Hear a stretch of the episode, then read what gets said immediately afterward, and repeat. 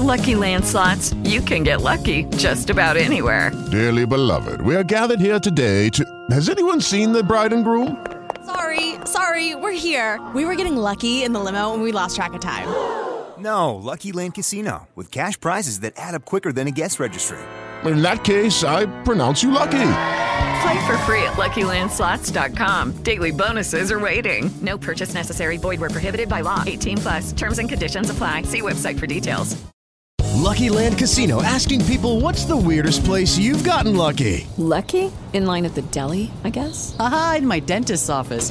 More than once, actually. Do I have to say? Yes, you do. In the car before my kids' PTA meeting. Really? Yes. Excuse me, what's the weirdest place you've gotten lucky? I never win and tell. Well, there you have it. You can get lucky anywhere playing at LuckyLandSlots.com. Play for free right now. Are you feeling lucky? No purchase necessary. Void where prohibited by law. 18 plus. Terms and conditions apply. See website for details.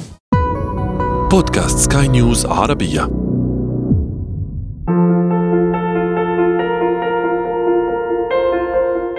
هذه الحلقة تأتيكم بالتعاون مع سكاي نيوز عربية.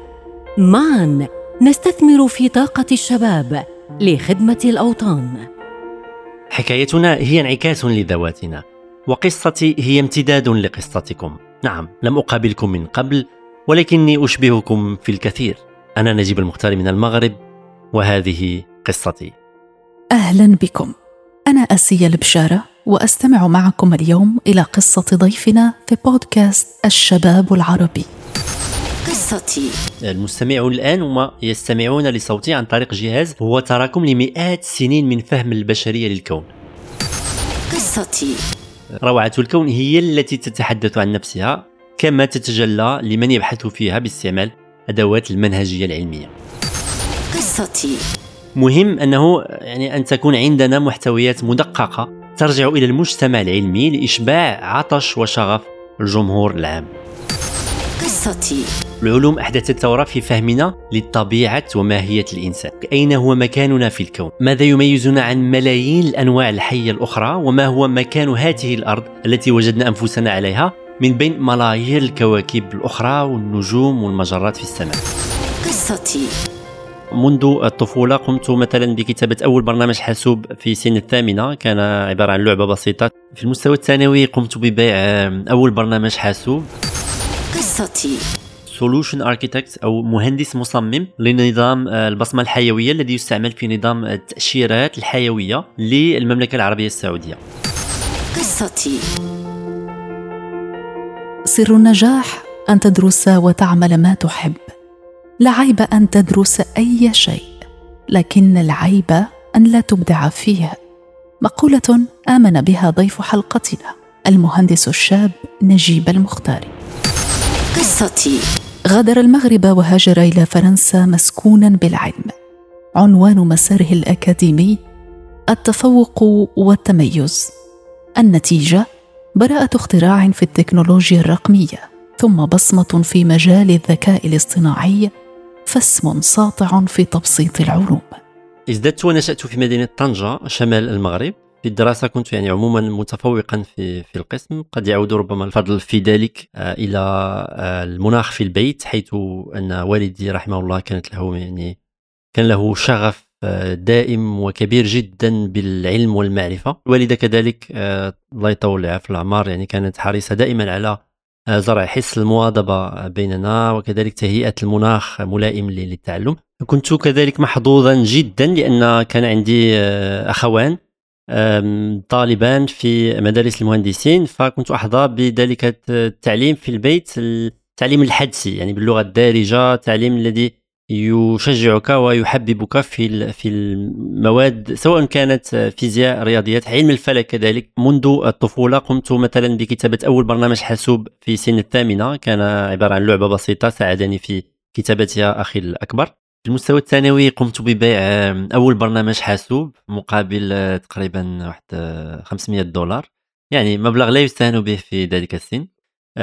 وكان اختياري للأقسام التحضيرية لمدارس المهندسين تخصص الرياضيات والفيزياء. يعني كان اختيارا طبيعيا بفضل هذا الشغف الذي كان عندي منذ الطفولة.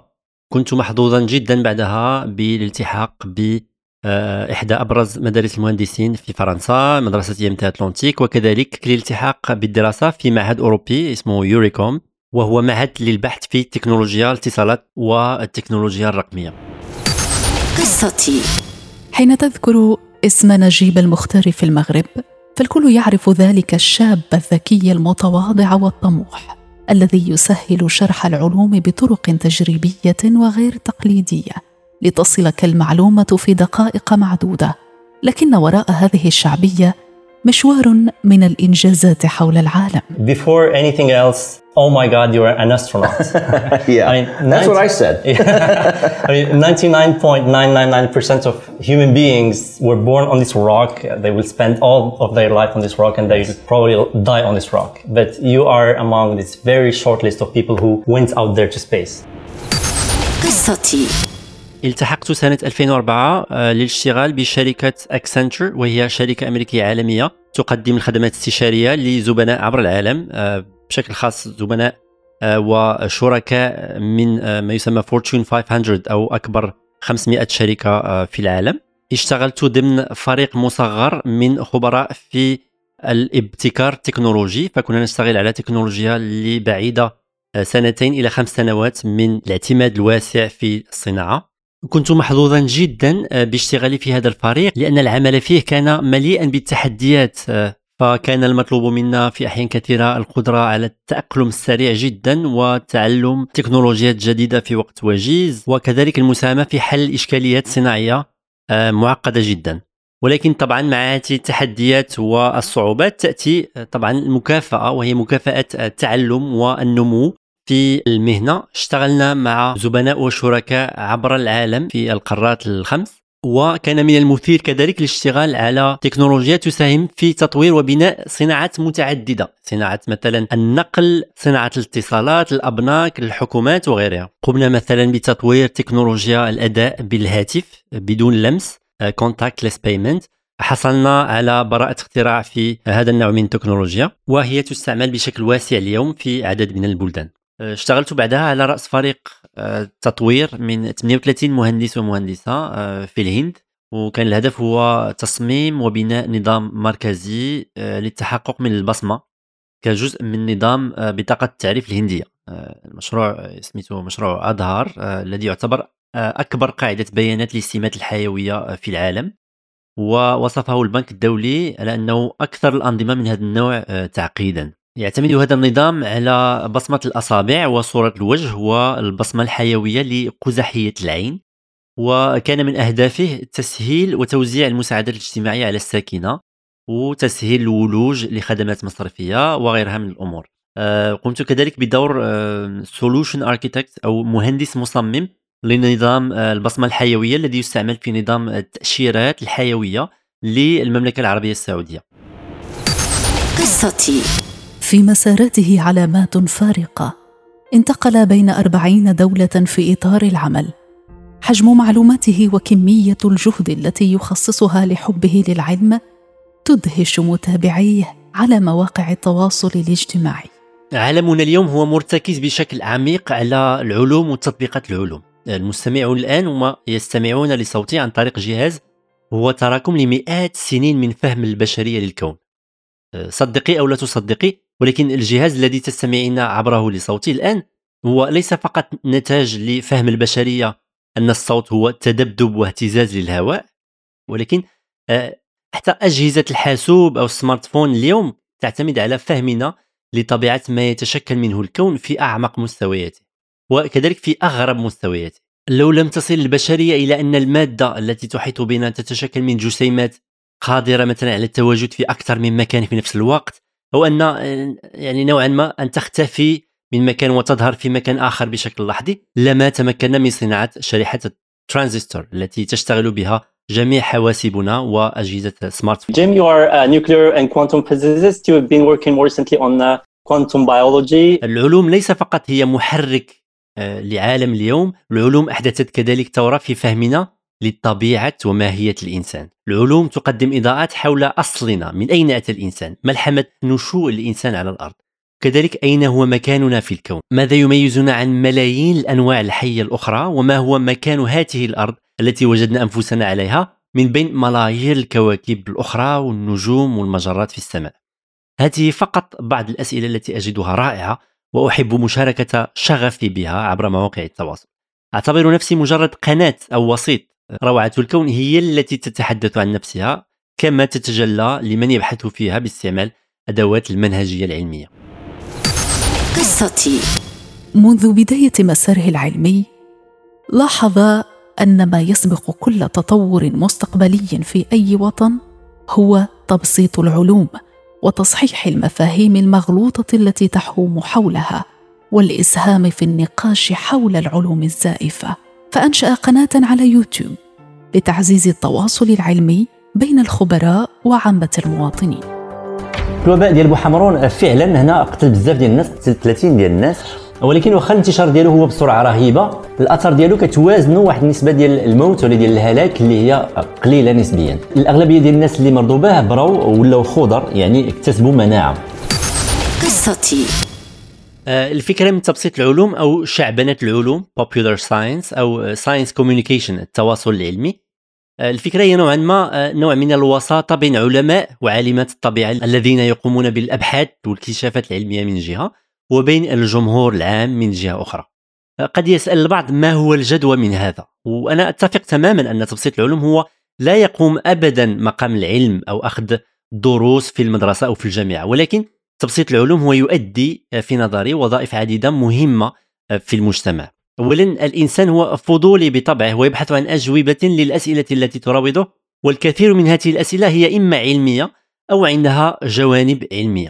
وإذا لم يكن لدينا محتويات جيدة في تبسيط العلوم متاحة مثلا على تلفاز أو على وسائل التواصل فهذا الفراغ سيتم ملؤه آه، بمحتويات آه، أخرى رديئة لما يسمى بالعلوم الزائفة أو البسودو ساينس مهم أنه يعني أن تكون عندنا محتويات مدققة ترجع إلى المجتمع العلمي لإشباع عطش وشغف الجمهور العام. ثانيا العلوم والتكنولوجيا. اليوم هي جزء لا يتجزأ من حياتنا اليومية. يعني نحن نتخذ كل يوم قرارات فردية مبنية على فهمنا لهذه العلوم. يعني الأجدر أن يكون فهمنا لهذه العلوم أن يكون جيدا. يعني إذا كنت مثلا تعيش في منطقة يكثر فيها نشاط الزلازل فمن الأفضل أن تكون على اطلاع ولو بسيط على جيولوجيا أو تكتونيات آه، الصفائح مثلا.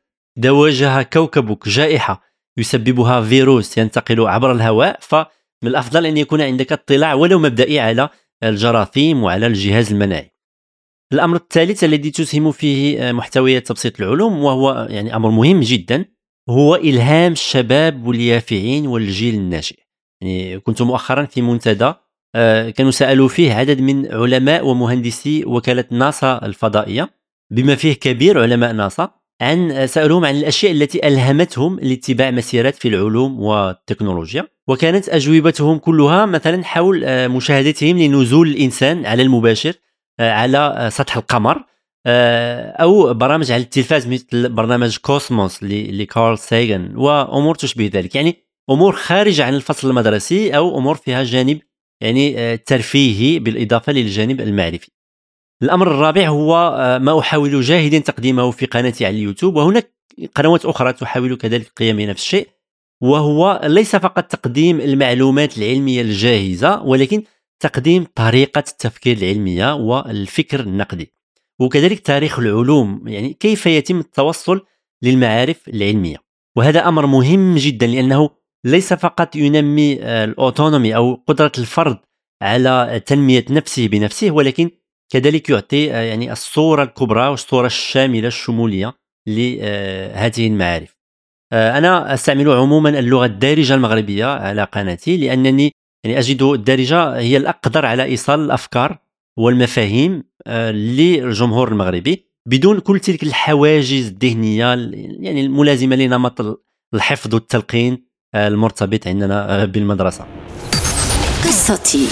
قرار العودة إلى المغرب بالنسبة لنجيب كان تغليبا للمصلحة العليا للمواطنين ومحاولة منه للمساهمة في تحسين جودة التدريس خاصة في مجال العلوم.